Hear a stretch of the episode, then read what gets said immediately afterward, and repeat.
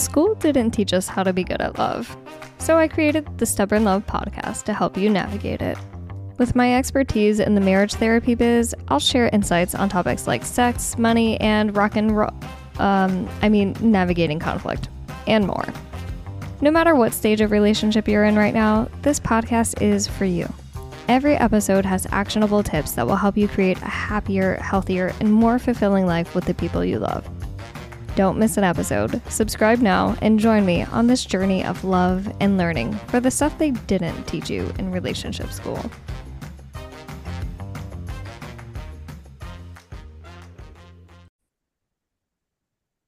Welcome back to another episode of Stubborn Love. I'm your host, Paige Bond, and today we have a guest to help us talk about sleep and non monogamy.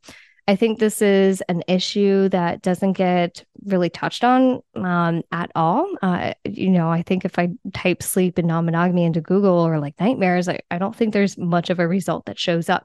So I'm so grateful to be joined by our expert, Savannah Hipes, who is an LCSW and specializes in sleep and eating disorders. Without further ado, before we dive into our big topic today, Savannah, can you introduce yourself to the audience and just tell them about your journey on how you got to this place of sleep and eating disorder specialization? Yeah, absolutely. Well, thanks for having me. I'm always pumped to talk about this. I'm kind of like an information nerd a bit. I don't know if you've noticed in our relationship so far, but I just really, really get excited about sharing information with people. Oh, well, before I get ahead of myself, I'm Savannah. I am a therapist here in Orlando, Florida. So I see clients in person in Winter Park, and then I also see people virtually throughout Florida and New York. Um, and I really focus on helping like highly driven and sleep deprived professionals um, that's kind of like the niche. That's that's where I like to hit. And oftentimes, those professionals who have sleep disorders like insomnia often have eating disorders as well, um, which is really new in the research that's coming out right now. That there's such a big link between those two, and they really feed into each other. Um, no pun intended, but yeah. So that's really where my passion lies. But I think how I got in into both of these areas is that that like data driven part of me really longs for uh, like statistical like evidence of what works like just as a therapist i think most therapists battle with the discomfort of am i doing enough for my client am i giving them the treatment that is the most up to date and the most effective um, and that's always been a driver for me so with sleep, I discovered um, I used to work at the VA and they do a lot of evidence based treatments. And they they trained me in CBT for insomnia, which happens to be an extremely effective treatment. The, the rates of success are like 70 to 80%, which is kind of wild in terms of success um, statistically with therapy, um, with specific kind of treatments and in terms of the research. And it's been used for like decades and decades. So this isn't something that like has really changed much over time. Like they found what works. It's been working and it works in such a short amount of time. Like i, I see clients come in and then by the sixth session they're like all right cool. Like sleeping better than i have in decades. Let's go. So it's just like it just gives my therapist heart life to know that i have something that not a lot of people know about and that is so effective that can just help them move past like years and years and years of suffering into the life they really want to be living. So that's how I kind of got into, you know, both sleep and eating disorders is like the search for what is effective treatment and what is the best way that I can be of use to society. yeah. Well, I mean, it's a very high need because I know, as you say, you mainly work with like professionals um, struggling with sleep, but I beg to like differ. Like pretty much almost everyone on this planet has struggled with sleep, if not at some point in their life, if they're not already right now. Um, so you are in very high demand, I can imagine, for helping people um, fix like such a big part. Like sleep is you know, if we get an eight hours every night, like we made supposed to be, that's a third of our life right there. So, um, sounds like you can make a really big uh, impact on s- something that is so needed. You said that you were trained in um, CBT for insomnia. Can you go into talking about like what is that and what does the treatment look like? Mm-hmm, totally. Basically, I don't know if any of your listeners are familiar with CBT. Um, it stands for Cognitive Behavioral Therapy, and it really focuses in on both uh, behavioral techniques, helping people change specific behaviors that are affecting whatever struggle they're having. And additionally, specifically addressing thoughts that get in the way of them like living the life they want to live. So with CBT for insomnia, we're doing a lot of education on how sleep actually works because that's something that as simple as it is, once you know it, most people don't know it. And that's really unfortunate because, like, so much sleep could be, I think, cured if people just knew the basics of how sleep works. And I'll tell you a little bit about that too. But so we do a lot of sleep education.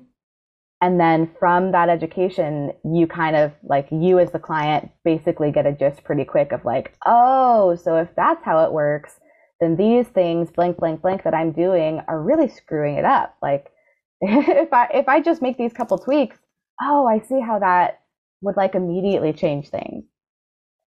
So that's really what what it is is we do the education, we look at the behaviors that are getting in the way of your sleep, and then we also address the thoughts that are getting in the way of your sleep. And those are all things we can talk about here in a minute. I mean, do you want me to jump into like how how sleep works? Would that be helpful for me to give a little bit? Yeah, can you talk about how sleep works? Like, what is it supposed to do? How are we supposed to do it? Like, what's, I guess, the most optimal way to be able to get sleep? Yeah, jump into that. Yeah. So, what's fantastic is that our bodies and our brains already know how to sleep. Like, for the most part, unless there's a, something that happens that gets in the way of our sleep, we really don't have to do much to regulate it because our body does that for us.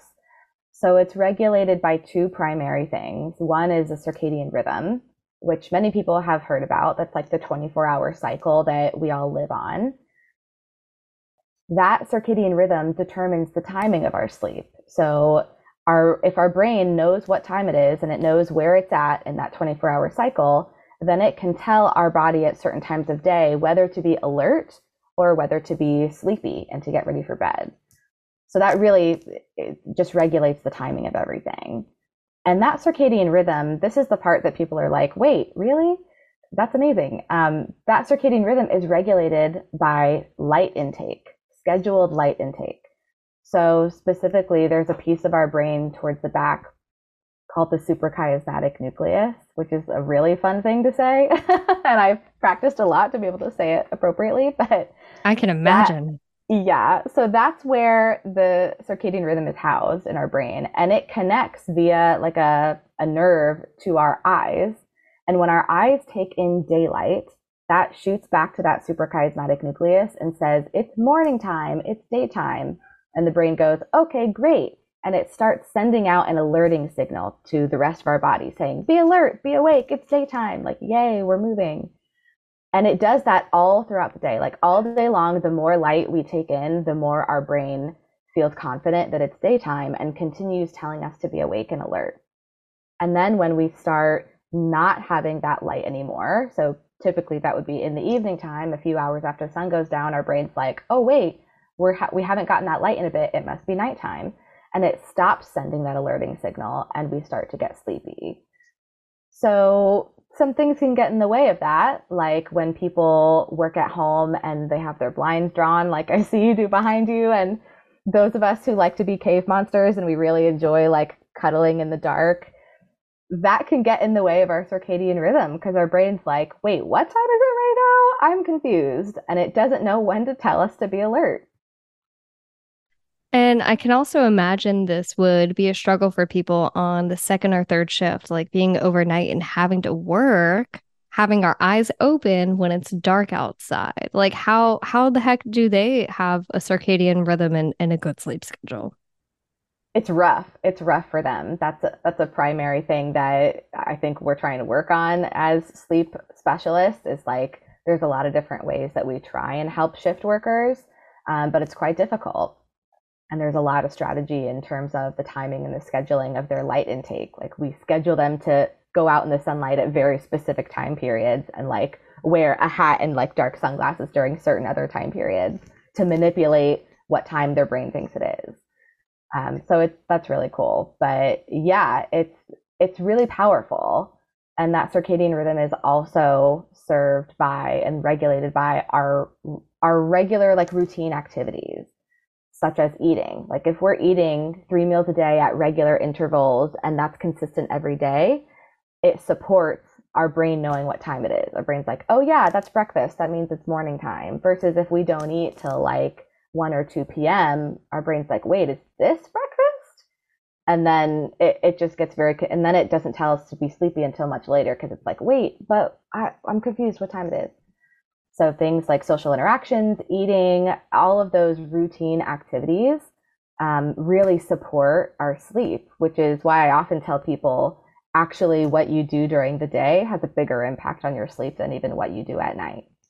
Wow. Okay. Um, you're kind of blowing my mind right now because I'm like the worst at having a routine for my eating schedule. And some days I'll be like starving when I wake up and I'll eat something um, right in the morning. And then other days it's like maybe one or two hours before I even put something in my body. So are you saying like when that happens, my mind is like confused? Hey, what time is it? Mm-hmm. Yeah. And like one day is not going to throw you off. But if that's a pattern where you're, if it's so often that your brain doesn't know when to expect, you know, breakfast or when to expect certain activities, then it's not going to know it's not going to know when to tell you to be sleepy or to be alert. Wow. Okay. Um my poor body then. You're like, "Oh, dang." yeah. And and I um wonder, you know, throwing in I know we're mainly talking about sleep on this episode, but since you do have that experience um you know, working with eating disorders, I'm wondering how the two might overlap. Mhm that's really for me that's where the magic is too is that that's very under researched but just in the last couple years a lot of research is coming out that's like wait a minute we knew that timed routine behaviors affect sleep. How did we never connect before that people with eating disorders have such like shitty sleep? Because their eating is so inconsistent.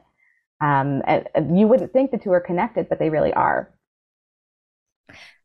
so, with that in mind, how could someone who is struggling with sleep and um, having a struggle with eating get back on track? You know, you said you mentioned routine is very important in sleep. So, what would be maybe like a first step with uh, disordered eating? Yeah, that's a great question. I think I often use this as a motivator for like scheduled eating with eating disorders because the eating disorder brain really doesn't want to do that. It's very scary to to know that you're going to be eating at certain times of day and to stick to that schedule. Um, and everyone's eating disorder is very different, so this is kind of a generality. Um, that it's you know it's hard to make generalities, but for a lot of people, knowing that you're going to eat at certain times rather than like delaying eating is very scary and it can help when i when we get that education of like wait a minute this isn't at, like let's pretend this is not about your eating disorder like let's kind of forget about that for a minute how much do you want to sleep well like, let's maybe focus on that and that can help with the motivation for creating a schedule and sticking to it Ooh, I like that idea. Um, so all of this is really great information. Is there anything that listeners should know as a basis before we move on to how this really uh, is impacted when navigating non-monogamy? Yes. So there are two more pieces about sleep I want to share that I think will be important in understanding how sleep plays a role with non-monogamy. The the first piece about sleep is the circadian rhythm. The second thing that regulates sleep is your sleep drive, which is basically an appetite for sleep. So if you've had a full night of sleep, you can imagine that you're like nice and full and you're not hungry for it anymore. When you wake up in the morning, you're refreshed, you're rested, and all throughout the day, pressure starts building up on your brain. The longer you're awake, the more your brain is telling you that you need sleep. So that builds up all throughout the day, and we want that. We actually need that drive to get really high we, so that your brain is sufficiently tired and has sufficient amount of chemicals built up to make you fall asleep in the evening. Um, so that comes into play specifically. Well, I'll go into non-monogamy in a second. So keep keep that in mind.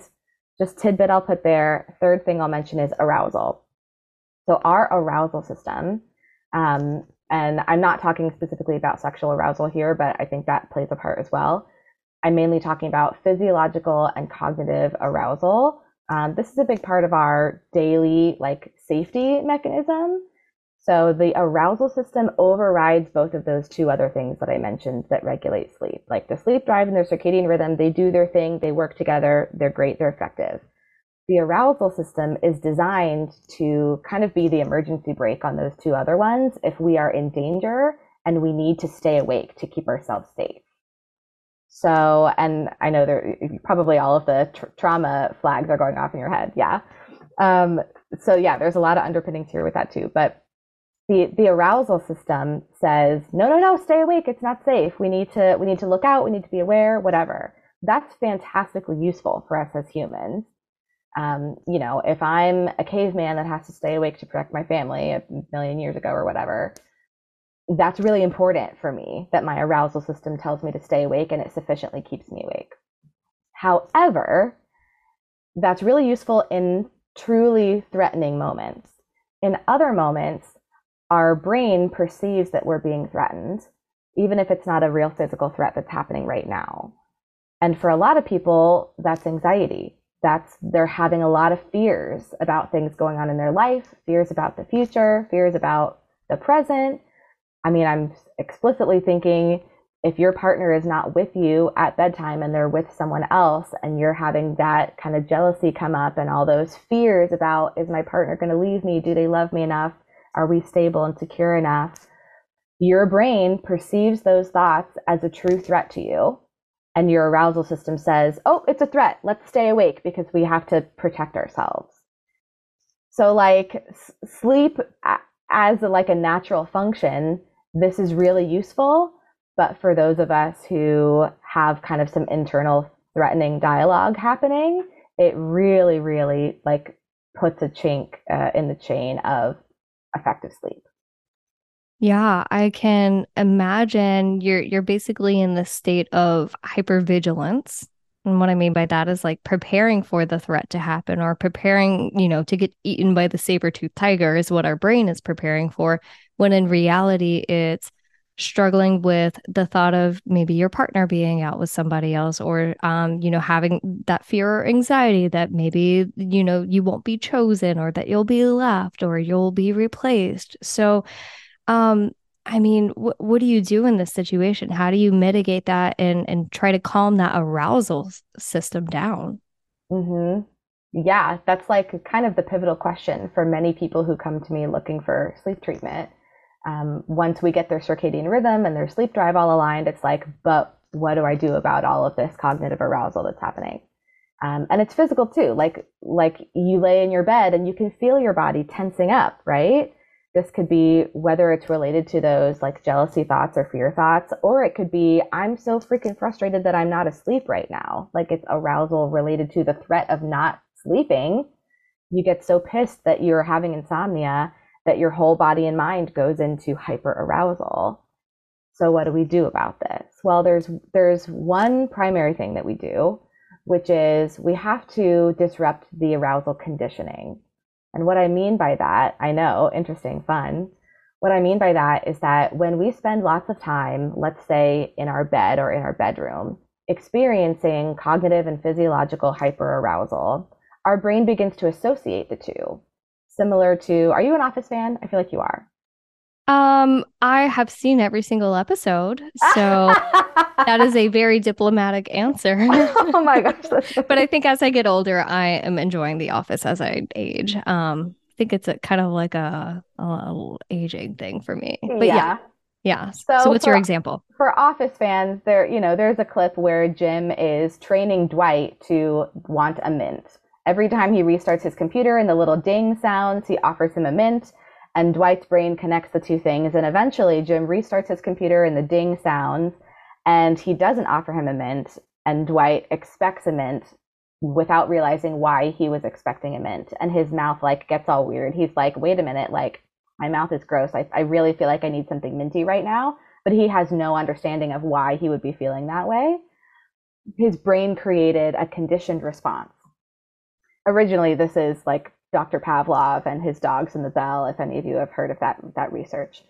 So, but I like the office example, it's more fun the same exact thing happens with your your arousal in your bedroom if you are in your bed and you're having frustrated thoughts about not sleeping or fearful thoughts about your partner about your relationship about your life about your future i could go on and on if your body is feeling tense if you're struggling if you're frustrated your brain associates that with your bed because you're doing it in your bed which sucks because most people don't get a break to think about things until they finally like are done with their day and they lay down in bed and that's when all the fears come up. Like they finally have a moment and that's when their brain lets all that stuff come up. So it's in their bed. What we do to counteract this is that anytime you're feeling that arousal or having all those fear thoughts you get out of your bed and you go somewhere else to do it which sounds really weird like you're telling i can't sleep but you're telling me to like get up so I won't be able to sleep even more? Yes, I want to recondition your bed so that when you go into your room, when you start to get ready for bed and you see your bed, I want your brain to say, Oh, my bed. Yeah, that's where I go and I feel relaxed. That's where I sleep. Oh, yeah, I know that place. Whereas right now, you probably go into your bed and you get in and your brain goes, Oh, yeah, this is where we do all of our planning for the next day. This is how we strategize how we're going to keep our partner happy. This is where we, you know, blank, blank, blank and your brain literally induces a state of arousal because of that response. So you're so you're making a new association. Mm-hmm, exactly. Is that a term that you use a lot? You that seems like a heavy term for you, no? I don't know. I, I just thought of it on the spot. oh, okay. You said it in such an important way. I was like, oh, that must be a thing she does a lot. yeah, I'm just confident. Love it. So, by making this new association of like separating, okay, my bed is only for sleep, and I need to have these anxious arousal um, stimulation in a different location, I can imagine that can go on for like hours for someone like really, really struggling with an intense plethora of emotions. So, during that time, I can imagine they kind of feel like, gosh, this is never ending. I'm I'm not getting more sleepy. I'm not getting more tired and setting myself up for bed. So so how do they how do you help them get to that point where they can have that worry time somewhere else and then transition back to bed? That's where the idea of the sleep drive comes in, which is that actually the longer you stay up, like it's most likely the better you will sleep the next night. I don't say that to encourage people to always stay up very late because if it's a regular thing, it's not really going to work. You're just going to get sleep deprived. But during during like the 2 weeks that we're like going hard on this during treatment, you're going to be more tired for those for first couple days. Like you might feel a little bit more sleep deprived than you even had been coming in. But we do it with the knowledge that your sleep drive is building. And it's likely building where we need it to be because you might have been compensating for your fatigue by napping or by sleeping in on the weekends um, and or by using caffeine which actually depletes the chemical on your brain that builds your sleep drive. So if you're doing all that stuff your sleep drive is lower and we want it to be nice and high. We want you to be real freaking tired by the time it's nighttime so I'm like, I know this is miserable to like have to get up and get out of bed because you're experiencing this arousal. Have faith that this investment that you're doing right now, going to another room, practicing relaxation exercises, decreasing that arousal, the time that you spend doing that is building your sleep drive for your future nights of sleep. And it's quick. It's not months and months of this. It's like two weeks usually. And then things change pretty quick. Love that. Love fast results. Um, mm-hmm. Um, are there specific relaxation activities that you recommend to do during that time while the sleep drive is building? I, I can imagine like if someone really loves playing video games or watching movies, I imagine that's kind of stimulating and not really helpful to, to do that relaxation. So, what do you recommend? Yeah, absolutely. A lot of people are like, oh, good, I want to go do something fun since I have to be up which is great. you know, I want you to enjoy your time, but at the same time, if it's going to stimulate you, it's going to go against what we're doing. So I usually tell people to do something that's super boring, like go over your bills or like you know or like do a sudoku read the dictionary like a puzzle like something that is just not even going to hold your attention so that your brain is like okay we're like ooh, really tired like you'll get you'll get sleepier um, additionally for relaxation i really teach people how to induce relaxation not a lot of people have the idea that relaxation is like listening to a nice song or thinking positive thoughts or like laying down and resting. And colloquially, those can be forms of relaxation. But clinically, in terms of like Uh, the the relaxation response is an experience and a phrase actually termed by a cardiologist who was like we're not just feeling good here like we're inducing a response that changes your internal physiology so when you breathe and you breathe really slow and you breathe really low into your diaphragm, not in your chest, not in your upper stomach, but really low into your diaphragm, that induces a physiological change. So even if you spend, you know, five minutes a day breathing, like pausing and breathing really deeply into your abdomen and really like as slow, really as you can, that changes your heart rate, your breathing, and it induces a sense of relaxation in your body. It may not do it immediately, it takes some practice, but it's different from just like feeling nice. Like we're not breathing to feel nice, we're not listening to a song to feel nice. Like we're actually, it's a physiological process that's happening. So I do that with people and teach them how to do it at home. Ah, that makes a lot of sense. I recently took like a Tai Chi class where mm-hmm. uh, breathing and movement is really in unison. And so they they spent like probably 45 minutes talking about the breathing and having us work on that exercise rather than any kind of movement. Um, and we're, we're talking about like how important you know getting the certain chemicals is it like oxygen and carb. I, I have no idea what the chemicals are when you breathe in, when you breathe out, but they were talking about how important it is to breathe in through the nose and then also out through the nose rather than the mouth for that extra boost of relaxation, lowering the blood pressure, etc. So what you're saying is making a lot of sense for like physiologically inducing a state of relaxation. Yeah. Mm-hmm. Yeah, absolutely. So, so, I know that's like a lot of information, but I'd love to talk more about like actually for people who are practicing non-monogamy, like what does this all mean for them? Be my guest. Cool. So I was thinking, and you and I kind of talked ahead of time about like ideas of how, how this really plays out. Um, and obviously one thing that we already mentioned is like the the thoughts that come up at night.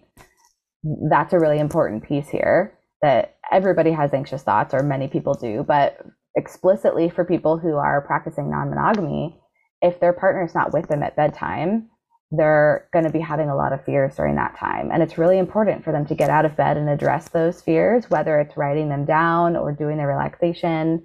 Like, don't just let it sit in your bed with you. I think that's a really important piece. But there's also like the times you have a fight with your partner and you're laying in bed next to them. Like you guys know that feeling when you're freaking mad and your bed partner is there and you're like, I can't even stand that you're a foot from me.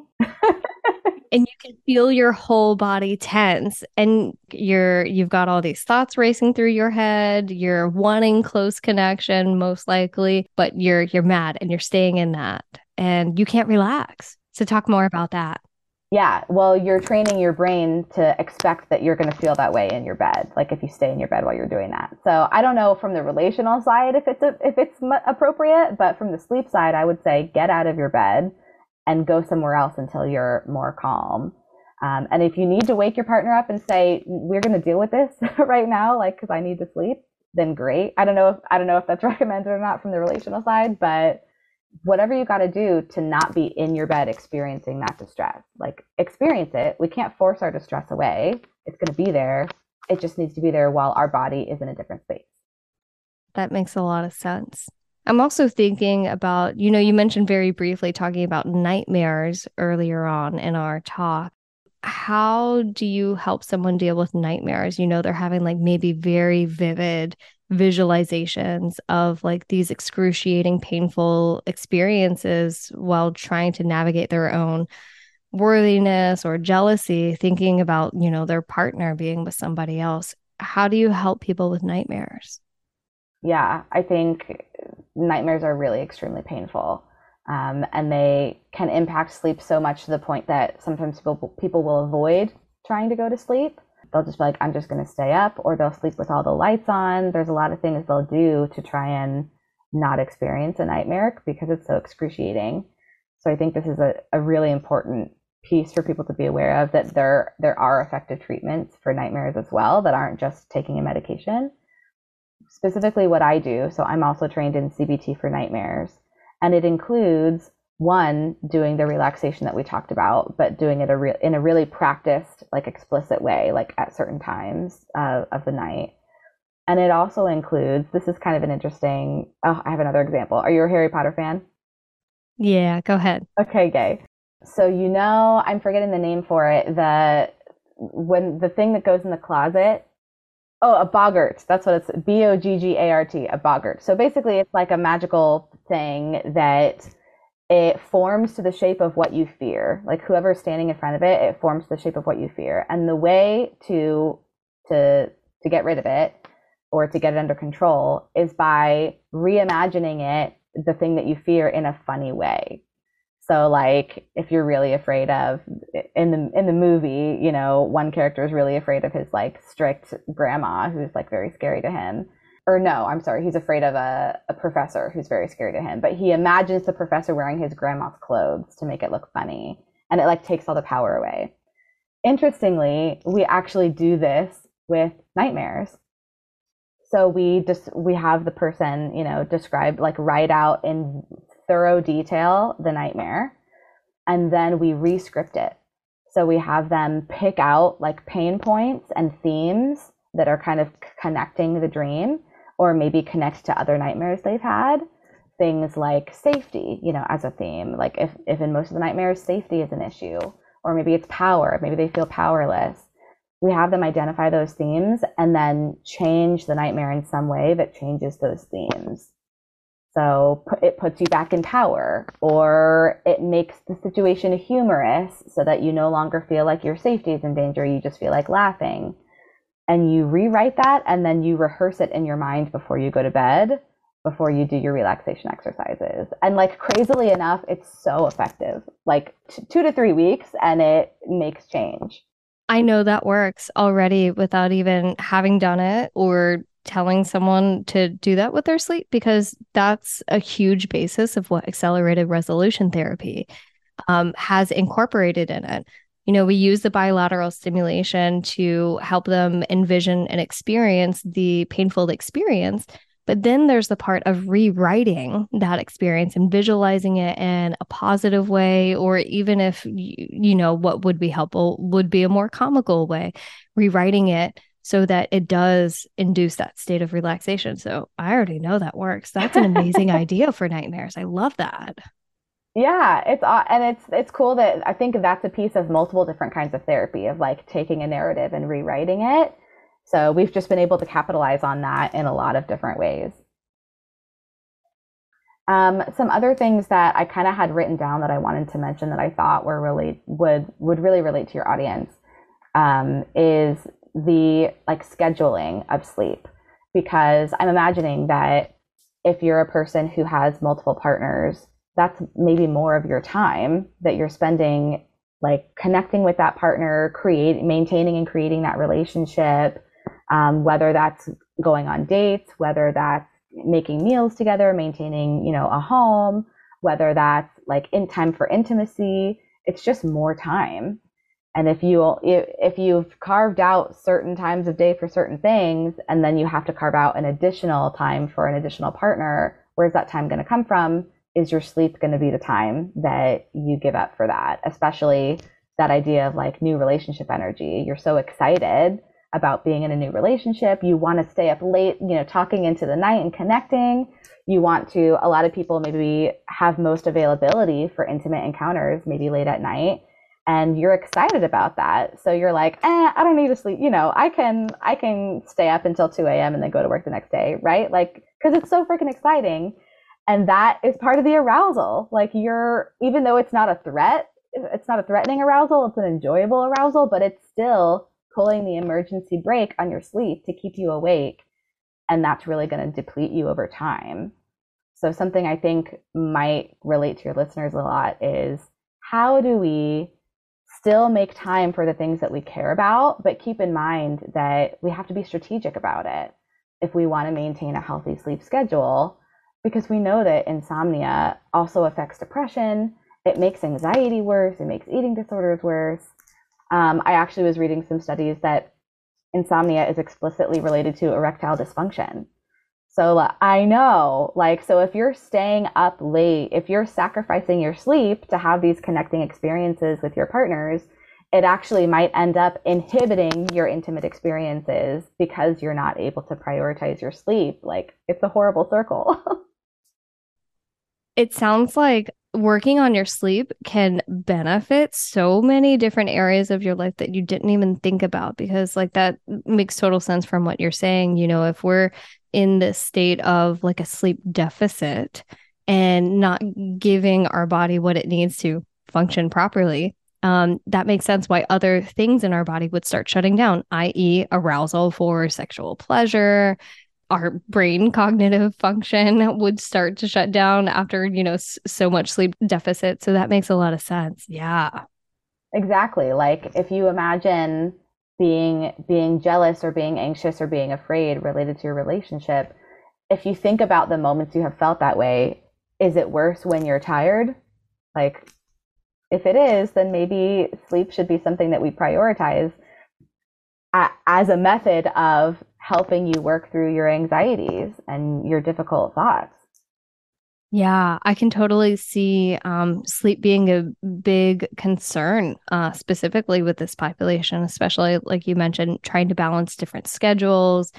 Now, maybe your sex schedule is off, which you might start depleting from your sleep. So, yeah, that makes a lot of sense. Mm-hmm. Yeah, so it's just like, how do we? It's just being intentional, kind of knowing knowing yourself, knowing the sleep that you need knowing that you want to like have intimate time and have connecting time, whether that's during the day or at night, but saying, okay, how can I make sure that I schedule it in a way that I'm still prioritizing my sleep and getting what I need so that my new relationship energy doesn't end up leading to eh, lots of anxiety, like once the high goes down, you know? And thank you so much for mentioning that because I, I don't think we think about how sleep can be so encompassed and intertwined with new relationship energy. And then also in a new relationship, you're probably very excited. If, you know, it's a sexual relationship, you're probably really excited to have sex. But if you are depriving your body of what it needs, you're going to be really disappointed when it's not functioning properly. Mm-hmm. Just lead to more frustration and you know self self probably hatred and anxiety and depression and and then that's going to make you sleep even less and it all just you know goes together. Yeah. Uh, what are some um, other important things for us to touch on um, when it comes to sleep and non-monogamy? Maybe something to be aware of too and this kind of goes into the the ed conversation but um, when when you are getting less sleep your testosterone actually decreases um, testosterone is one of your body's chemicals are part of your circadian rhythm and what tells you what time of day it is and when to be tired. So things like melatonin, estrogen, testosterone, those are all released during certain times of day. And testosterone is usually released um, when you first go to sleep. That's when it kind of primarily is being released, and it hits a peak when you hit your first REM cycle of sleep. And that's like somewhere around 90 to, to 120 minutes into your sleep that that happens. So if you're delaying that sleep by multiple hours you're really delaying that testosterone release and over time it actually just goes down. Um, so even just medically like that's something to keep in mind especially for those of us who like sex is a big part of our relationship and the pleasure that we have in life that makes a lot of sense. And I wonder how often, like, a general primary care physician would keep that in mind as sleep being a big impact or a, a possible part of why people are like struggling with their like sexual medical issues. I don't know if that's really asked about during intakes or really even talked about. Like this is kind of the first time I'm hearing about it from you, so I uh, I'm realizing how uneducated I am in that sense of like hearing about, oh, if you're having struggle with ED or orgasming, you know, go see your medical provider. But no one ever mentions talking about how sleep might be impacting that. Wow.